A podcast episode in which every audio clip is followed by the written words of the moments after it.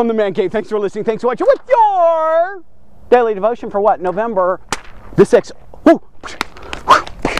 I had two rocks in my hand. I was trying to get that piece of paper. You know what I'm saying? I regress. I regress. Hey, thanks for listening, guys. Today we're going to be in the book of Genesis. Genesis meaning beginnings. Okay, we're going to be in chapter one, and we're going to start reading. You're like, man, how, how long are we going to read? I say we read all the way through till Revelation. What do you say? But I don't think we have enough time to do that. So let's just read a few verses. It says this: In the beginning, God. Guys, look at look at. Just think about those words real quick. In the beginning, God. Well, you know why that says that? In the beginning, it was just God. No angels, no nothing, no earth. It's just just God. You know what I'm saying? In the beginning, God. And that word God is what? It's Elohim. In the beginning, Elohim, meaning this, it's plural for God. God the Father, God the Son, God the Holy Spirit. Right there, the Trinity is already represented. I think it's totally awesome. God created the heavens and the earth, and the earth was without form and void, and darkness was upon the face of the deep, and the Spirit of God, the Spirit of God, again, the second, third person of the Trinity, moved upon the face of the waters. And God said, Look at this, and when God says something, what happens? Things happen. Whenever God speaks into your life, things are going to happen. Verse 3 says, And God said, Let there be light, and there was light. Here's our key verse of the day. And God saw that the light, that it was good, and God divided the light from the darkness. Think about that. What does that mean to you when you think about that? Just listen. God divided the light from the darkness. Okay? God would further on in His Word say this What does light have to do with darkness? what is our life? Think about your life. What is God doing in your life? He's dividing the light from the darkness. Happened just a couple chapters later. Okay, God's going to create Adam and Eve, and what are they going to do? They're going to sin against God. What enters into humanity? Sin, death okay, because of our choices, okay? And I know I've heard a lot of people think, well, if I was Adam or if I was Eve, that would have never happened. Wrong, okay? Adam and Eve were representatives, okay, of the human race. They were in a perfect environment, okay? And you would have sinned just like Adam sinned, okay? And Adam blamed Eve just like you would blame your wife or whoever it was at the time, okay? Guys, watch this very carefully. So Adam and Eve, they sin against God. What ends up happening? Sin enters humanity, okay? And now, because Adam and Eve had children, they have a sin nature, meaning they have the capacity to want and do, their flesh wants to sin. What ends up happening? Listen very carefully. Adam and Eve sin. Okay, sin entered humanity, okay? Because, okay, that sin is what's called a sin nature. So every person after that has a sin nature. Whether we've sinned, okay, or not, we have the capacity to sin, okay, and we're rebellious in spirit until God works that out of us. Look at four, though. I, I just think this is so amazing because this has been the agenda of God the whole time from chapter 1, verse 4 in the Bible. Do you know what I'm saying? If you're, ever wondering, what's God doing in my life? What's his agenda? It says this, okay, verse 4 God divided light from darkness. God has to get the darkness out of your life.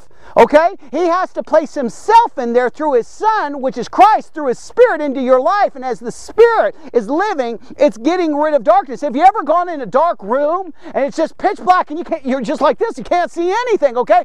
You only need one little candle and the room is lit up. But let's go beyond that. When God shows up on the scene, it ain't just one candle, partner. It's the brightest bright that you've ever seen. It's brilliance, okay? And here's the thing. There is no darkness in Christ. See, the Bible says there is no blemish and there is no darkness. It can't be around. And so when God comes into our life, okay, the darkness is pushed out. It's getting away of all your life. He's getting the garbage out of your life. He's getting the darkness out of your life. Yes, you're in a sin nature, and this flesh will never enter heaven. Why? Because it has the capacity to sin. Okay? It desires sin. It's riddled with sin. Okay? That's why the Spirit has to rule the flesh. But one day you're going to die take your last breath here, you're going to go into heaven, okay? You take your first breath there, and you're given a new glorified body which does not sin. Now you have a new nature. And you're like, well, I don't understand that. What if I accidentally sin in heaven? That's what I used to think. I thought, what if I make it to heaven, which I am going to make it to heaven,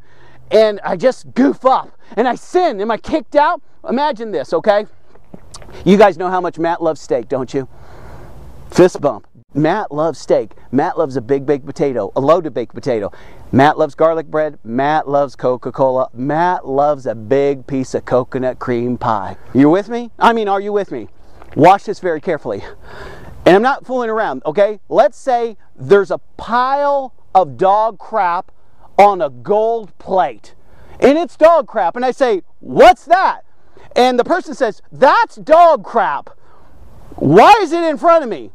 Well, I just put it in front of you, but over here, okay, is a huge, big, fatty T bone steak the most brilliant, excellent baked potato, stuffed baked potato known to man, sour cream, chives, bacon bits. I mean, here's the thing garlic bread, Coca Cola. And here's the thing it's my choice.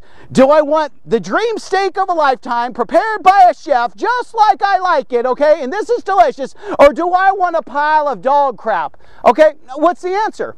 I mean, what's the answer? That's what it's like when you're given a new nature in heaven. You could. I could pick up a fork and start shoveling dog crap in my mouth, okay? Would I ever do that? Ever?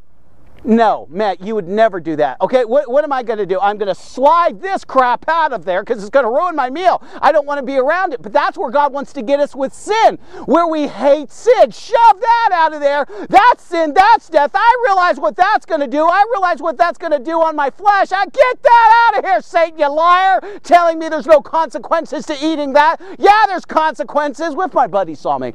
Guys, if you don't hate your sins, you're going to make friends with them. But that's how it is, okay? When you're given a new nature, it will be that distinct. Your favorite meal versus a plate of crap, okay? Do you really, yeah, you really could try to overrule yourself and say, let's just try crap one day, okay? Would you ever do it in a million years? The answer is no. Nobody's putting crap in their mouth, but some of you have. That's a joke, okay? Look at, look at, look at. So you're eating steak because that's your new nature, okay? Watch this. I'm going to show this to you a different way. Watch this. If I throw a bale of hay in front of an ox, what is he going to do? The ox's nature is this I'm going to eat the hay. I'm hungry. Oxes eat hay. Do you understand? I under, go like, okay, that makes sense, man. If I take that same bale of hay and I throw it in front of a lion, what's he going to do? He's going to swat it out of there. Get this out of my face. I'm a lion. I eat meat. You see what I'm saying? That's because that's their nature. In the Bible, it says this that God's peace is going to overcome the earth, so much so that a baby could play next to a cobra's nest, okay? And there's no problem. Meaning he can go put his hand down the cobra hole in the ground and play with the cobra. Look at the neat cobra because God changes the nature of animals during that time and it gives us a new nature where we do not long to sin. This flesh, it longs to sin. It's always getting you and I in trouble. But that's why God is trying to riddle those things out of us. The more light, which means the more of Christ, which means the more of His Word, which means the more I pray and meditate and get the right things in, it pushes out the garbage. Some of you are trying to push out the garbage without having more light or Christ come into you, and it doesn't work. Why? Because you long for that crap. You long for the dog poop. You long for it right now because your nature longs for sin. But that's what it's likened unto. The remedy isn't saying, I'm not going to do this, this, this, this, this, this, this, this, this. The remedy is getting more of Him in here and allowing the light to push out the darkness. Oh, wow, baby! Watch this very carefully. Forgive me. I'm serious for using the word crap because I know it offends some people, but I want you to understand the contrast, okay? I'm not using other words because there's much worse words, okay? I could have said dog poop, but dog poop just doesn't have the same effect as dog crap. Guys, watch this very carefully. If we go back to the text, God is not only talking about the earth and, and light and darkness, but He's talking about you and I. And He's talking about all that He is. In the beginning, God, Elohim, did this, this, this, and this. How did he do it? He spoke it. How is he doing in your life? He spoke it and he sent his son. He spoke that too. Do you understand how awesome God is? Look at, look at, look at. God is just totally awesome. It's not even funny. Why don't we get on the same page with God? I mean, why are we all, why is everyone I meet always fighting God? I, have met so many people lately that they say, I'd give my life to God, but he wants to get rid of all the fun things in my life. I'm like, are you kidding? Are you kidding God the wrong way? They're seeing God as the great troublemaker, the great killjoy. He wants to take everything that I'm doing and rip it out of my life. I have to just put on a robe and make noises. Um, um. Does, do you think that's how Matt's rolling? Friends, that's not God at all. You've never experienced God because here's the thing you haven't sold out to God. Once you sell out to God and allow Him to do the work in you, you will see how much He has to offer. And the few things that I give up, he, He's not taking them from me. Look at, look at, God's not taking them from me. I just don't want him. He's changed my nature. He's changed my appetites. See, until he changes my appetites, I could say I'm not going to do this, but in my heart I want to do it. He says this if a man looks on a woman with lust in his heart, he's committed spiritual adultery. So even though I say I'm not doing these things, but if I long for him in my heart, it's the same thing. Do you understand? I go to God and say, God, God, God, will you change my appetite towards this thing? And he does. How does he do that? More of him. The more light, the more of him that I get inside, the more of this just passes away, the more I'm blessed. I mean, honestly, He's not going to leave you hanging. There's no one that's ever sold out to God that's thinking, yeah, I, I, shouldn't have done it. It didn't pan out. I was better off before. I've never met one person. Look at, and I'm there. I'm an example, okay? And I have sold out to God. Am I perfect? Absolutely not, okay? But I'm striving Okay, I'm striving towards Him. That's my desire. That's my goal. I'm running a race, okay? And do I fall? All the time. Do I sin? Oh, yeah, baby, okay? But I keep a short list with God. I repent of it and I try not to do the same stupid stuff again. I don't want to do the same sins, okay? Guys, none of us are perfect, okay? I'm obeying God not to get to heaven. I'm already going to heaven. I just want to be close to God. and the more I draw nigh to Him, He promises, I'll draw nigh to you. Friends and friends, do you understand? Draw nigh to God and you'll never be sorry that you did. He will come upon you in such a magnificent way, it will blow your mind apart. You will feel like you're butter in the microwave, and then maybe poured over a big, gigantic baked potato, okay, with a big, fat, juicy steak. God is awesome, okay? Hey, this is Matt from the Man Cave.